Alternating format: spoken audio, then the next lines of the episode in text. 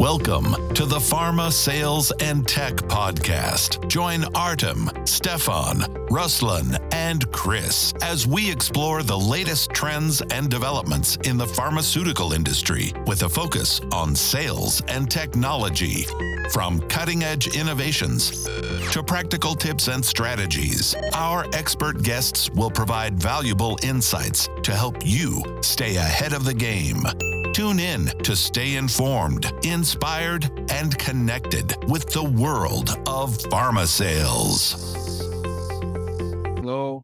And here we have our usual Pharma Tech and Sales podcast. And we have an amazing guest here who is extremely charismatic, I have to say. Please welcome Paul Simms, whose company is Impatient Health. But I think the best way would be if Paul would do his own intro. Paul, take the stage. Hi, and thank you so much for the invitation to be here. My name is Paul. I run a company called Impatient Health, which is designed to make pharma more ambitious and creative. I believe that we are a young industry, not a mature one, because we are unevolved. We are still quite similar in evolutionary terms to like a single cell species. We are single, you know, very unevolved to different habitats, and we need to gain different specialties as an industry to be able to serve patients better and to be able potential health, which at the moment I would argue we are still a long way away from. So we are trying to help pharma companies develop new skills, new abilities, new DNA almost in order to get there. Amazing to hear that because in my experience, pharma is quite conservative and, you know, people are very changing their behavior very hard. But like sometimes I'm thinking maybe pharma people are older than everyone else because they're very hard to change they're, very hard to, you know, they're very stubborn and they don't change behavior easily. Well, yeah, the average age might be older, you might be right. But at the same time, we're an industry that has grown up in a conservative way because safety is so important. We're dealing with life and death, and it's much better to be safe than to be anything else in our industry. The problem is that patients themselves now expect us to be innovative. They expect us to keep up with the modern world. And to do that, we need to be at least partly experimental. We need to try new things. We need to have embrace, we need to embrace risk in certain elements of what we do in order to make progress. Otherwise, we are relegating ourselves to mere suppliers, and uh, safety is not the only thing that we need to do to be able to serve real healthcare and real patients. I agree. And I have a question for you, Paul. So maybe you can share a specific example of successful sales strategy that maybe you've seen implement, something that's innovational in pharma that you've seen going on in the past maybe year or two maybe I'm going to sound really negative here, Stefan, but I don't think there's been sales strategies that have really fulfilled the potential that could be fulfilled. I think that successful is a relative word. And yes, of course, this is a profitable industry where certain medicines right now, for example, obesity medicines are at the mm. very forefront and many advanced therapies like CAR T cell and gene therapies have been at the forefront for a while now. And of course, it's hard to say that these strategies are not successful because they have developed enormous profits. And the industry in general has been very profitable over the last two or three years, in some cases fostered by the pandemic, in obvious mm. cases like Pfizer and Moderna, etc. But I would still say that we are some distance away from fulfilling the potential that we have. And uh, it's interesting, actually, that this current crop of obesity drugs, GLP 1, they're known, for example, example, Novo Nordisk increased its 2022 sales by 26%, largely on the back of these medicines. And it's interesting that these medicines are almost as much B2C as they are B2B. And indeed, much of the rise of the popularity of these medicines has been because of the public consciousness of them and the public desire to obtain them. They have been shown to create very significant weight loss in anyone, but in particularly, of course, in clinically obese patients. Uh, so I know that when you say what's a successful sales strategy, want me to talk about the tactics of you know crm and experience and all of these mm-hmm. kind of, and of course i can do that but i do just want to caveat what i'm saying with i think that a successful sales strategy in our industry mm-hmm. involves so much more than just being good at the traditional sales force effectiveness route and I think that's being borne out on multiple dimensions. And one of the biggest dimensions that I think is showing is that most sales forces are being cut right now. I predicted at the start of the year that we would see 20% cuts across sales and marketing in the industry. And so far, we're, you know, we're talking towards the end of February right now. That has actually borne out with multiple announcements from almost every company, maybe not to the drastic level of 20% yet, but certainly a significant single figure digits, percentage digits we're seeing. And so a successful sales strategy to try and really answer your question, obviously does depend on so much more than just being good at sales. But when you do think about just sales, I think that a successful strategy depends on different criteria from what we're used to in the past. It depends on being able to understand the scientific implications and understand how the disease actually works. So the sales rep needs to become more medically aware, medically astute, and to be able to have better quality conversations with the physician. I think it involves going to where the physician wants to be. So often we create branded efforts, but that's not necessarily where the HCP wants to spend their time. In the same way that if you wanted to book travel, Stephanie, we were talking about travel before we started. We pressed the record button. You know, if you wanted to take a flight, you wouldn't go to each individual airline website one by one to look at the prices and to look at the times, you would go to, you know, TripAdvisor, Expedia, Skyscanner, all of these portal websites. This is the places that you want to be as a consumer. This is how you find the opportunities and how you trust the information. You never trust the information fully if you just go to one airline that says we have the best prices, right? Mm-hmm. So, in the same way, pharmaceutical companies need to invest in independent portal sites as opposed to their own branded, other, you know, old fashioned kind of sites. So, mm-hmm. this is just just one example of where we need to advance our thinking to be successful in sales. And I think the sales force themselves need to be very entrepreneurial. They need to be guided often by next best action tools, which is one technology that does seem to be making a real, a real oh, impression. I have, interrupting. I have a question here. So what would you say would make them top of mind, right? What do they do differently? Best pharmaceutical. Next action, they, well, on a very simple level, they help the field person, whether it's a medical or a salesperson, determine what the best course of action is given all of the available information that can be obtained. And okay. the best systems, they really do harness all of the information right down to the weather that day you know, maybe the weather is not a big influence, but it's still an influence as to which physician might be the best to call on and what message to use on a particular day. And, you know, AI systems themselves, they, the best ones are deep. They're not rules based and they can identify themselves what the most important information is to base the criteria on based on their success. Of course, AI has become very mainstream in the last few months with ChatGPT and other tools that have brought some of the technology to the fore for a lot of people. So there are you know, it's really about the technology first, but there are some very good tools being made now. And I would say that you have to can be willing to embrace well, Can you name a few that you've heard salespeople use? Maybe some sort of trends there? Uh, next action systems. Well, of course, most of the large players like Veeva and IQVIA offer AI supported CRM tools, which go some way. Mm-hmm. Personally, mm-hmm. uh, I'm a bigger fan of some of the standalone companies. People will have heard of Aktana, which is quite rules based. Uh, Okra is a Forerunner. Okra has just been purchased by, or acquired, should I say, by Envision. These guys oh. are a standalone, well, they were a standalone next best action and AI intelligence company that really lived or died based on the quality of their AI and the quality of the insights they give and managed to get pretty strong traction with several teams working in this area because the teams actually enjoyed using it. It was like a trusted companion rather than a kind of replacement for the sales rep. And they also made sure that their AI was very transparent. They call it explainability to make sure that the AI can always be queried and understood so that you're never kind of being given orders by a black box, which of course is a very hard way to trust anything. So I thought they kind of almost took a sociological angle, not just a technical angle to make the technology really. Examples of some I, companies. Do you see it being used in like consultancy companies who work with pharma or in pharma itself? Do you see any use for it? I think ChatGPT has many uses. The danger is that it gets used, of course, for making medical decisions. And in that case, well, basically, where accuracy is very important, ChatGPT is very dangerous. If mm-hmm. you need to be able to rely on the accuracy of something, for example, how to take a medicine, then you would always have to do additional checks with ChatGPT. However, where something is not required to be accurate, for example, writing marketing messaging or figuring out a business plan or a project plan for a piece of work, that mm-hmm. is, of course, where it can be very useful. And I think we are obviously only scratching the surface of what large language models can do. I think that much of the innovation, of course, it's kind of sparked a bit of an arms race. The chat GPT, we've obviously got the Microsoft Bing having it incorporated, but Google is now trying to respond. And although OpenAI, who are the owners of ChatGPT and their other products, products. They are being very cautious and saying that they are going to release products quite slowly and carefully. Yeah. The truth is that the arms race is going to drive a lot of competition and a lot of desire to rush out products which may not be perfect. And I think we actually already saw this with Google's offering that they released two weeks ago. And that you've got the danger of it becoming kind of hype and then the reality becoming, you know, boring, frankly.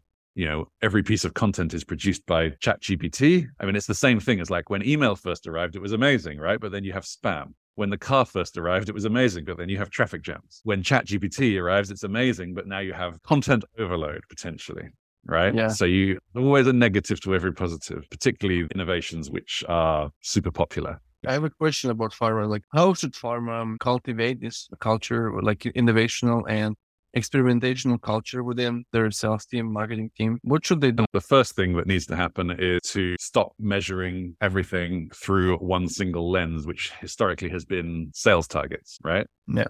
No salesperson can get to the end of the year and say, you know what? I didn't hit my sales target, but I learned lots of new stuff. expect to keep their job, right? hmm So, whilst obviously there is going to be an imperative for people to hit their sales targets, it cannot be the only thing that people are measured on. Otherwise, there is no room to innovate. There's no room to try anything different that might be unsuccessful. Innovation requires a culture of enabling some degree of failure for at least a period of time. There's very few innovations that come out without a period of failure. The overnight success is what Hollywood tells you is possible, but it's Mm. rarely true.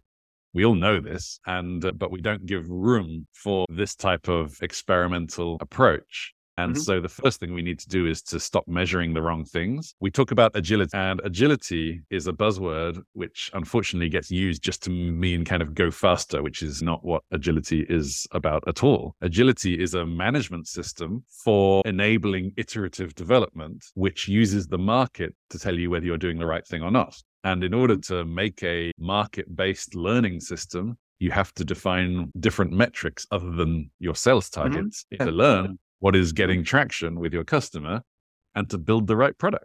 We're taking these buzzwords, but we're not using them properly. I would argue there is no pharma company today that is got a proper learning accounting system that is enabling a customer facing organization to become a learning organization first and to actually Mhm. develop new properly. It unfortunately doesn't exist. I, I'm actually curious about how do you approach uh, sales pipeline management like nowadays? Because you mentioned that you have sales targets. How does pharma approach their sales targets or KPIs differently? Pharma companies should still have ambition, still have a destination where they're Mhm. trying to get, which might look like a target. We're trying to become a $2 billion company instead of a $1.5 billion company. Fine. But all the best plans have flexibility baked into them. So when you talk about sales planning, I think there has to be a degree of freedom and trust for your sales force to know the best way to get there. Yeah. And I also think they need longer term sales targets, not quarterly. The problem with a lot of public companies and a lot of pharma, most pharma companies, of course, are public companies. They are report, they are forced to report on a quarterly basis and therefore show results on a quarterly basis. And it can be very hard to be a truly innovative company that has to report that frequently and it has to be in this endless cycle of how are you doing? How are you doing? How are you doing? The technology companies that have been successful at this kind of thing, I'm talking of companies like Amazon and Apple, of course, they've managed to create successful, well, when I say innovation success, by being great storytellers, actually. So, for example, Apple can tell a great story by actually hiding its product innovation deliberately from the market and having a lot of innovation that happens behind the scenes and is not publicly talked about and is revealed only when it's uh, ready. Whereas a company like Amazon, you might remember, Amazon was not profitable for No.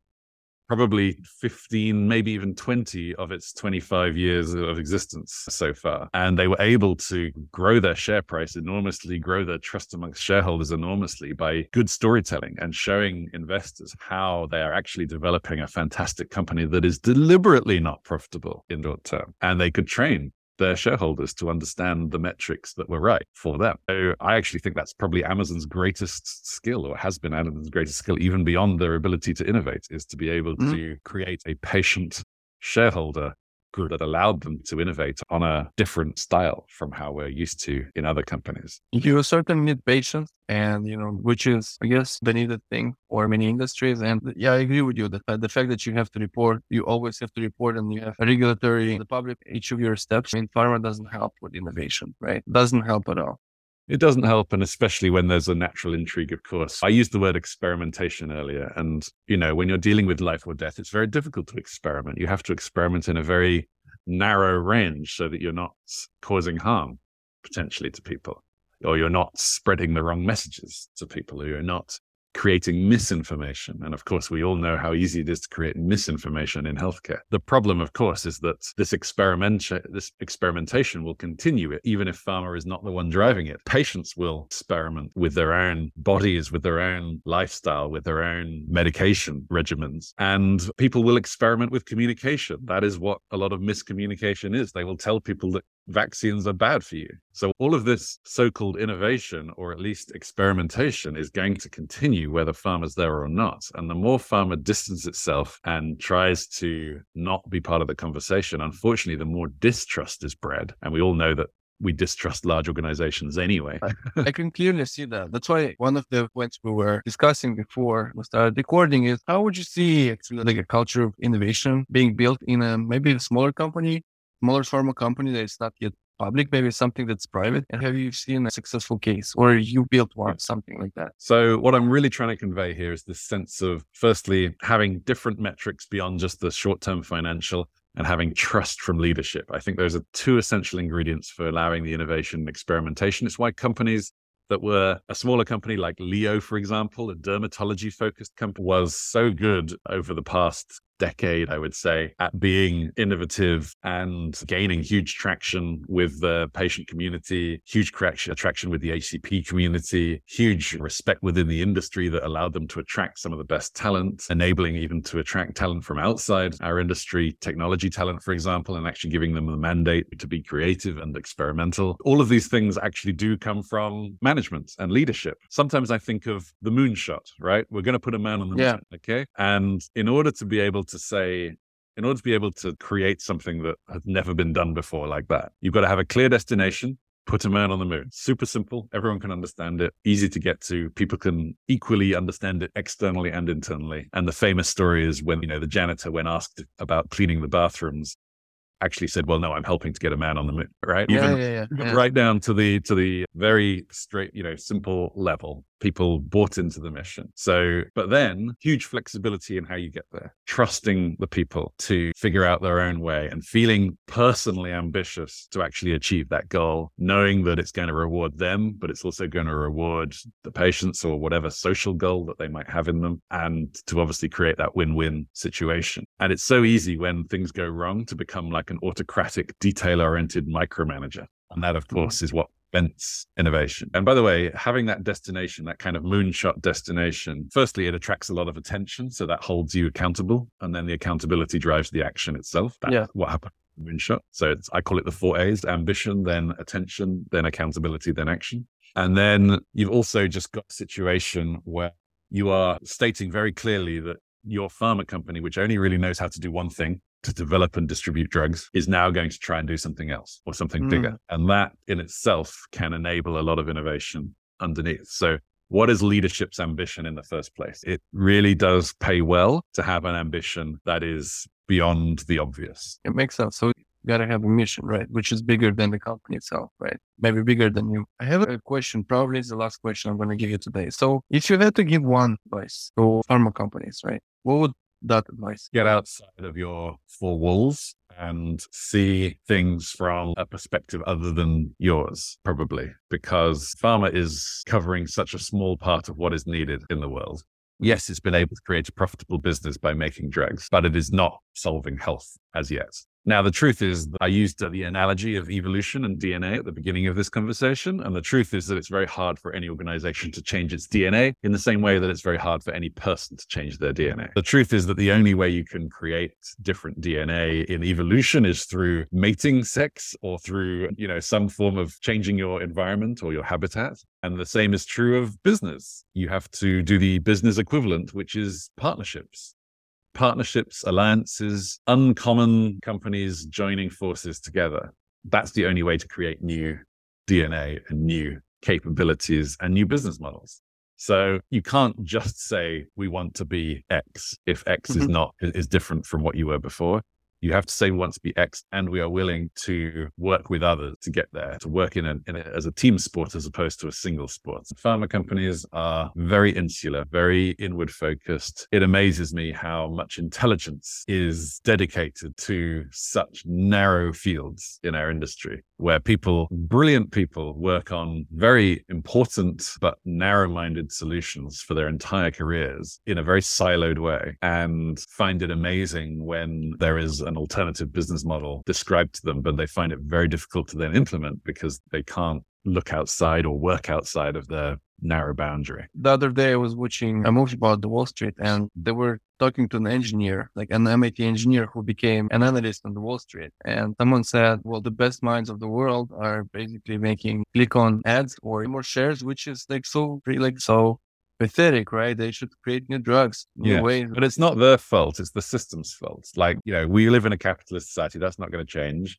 And capitalism drives people into eking out 1% more extra clicks on advertising. And we call that innovation. And uh, that is how the world has been. But true innovators, you know, the people that we all put on a stage and think of as amazing, everyone from Steve Jobs to Henry Ford, they all say, you know, if I relied on customer research, then I would would have died. If I asked what people want, they would say a faster horse. They actually have to propose something new to the market. I call it customer leadership. They have to lead their customer. They can't just follow them. You, you got to train the cars and show that this is what you guys are going to yeah, use. Yeah, What, customers you... never know what they want beyond the short term.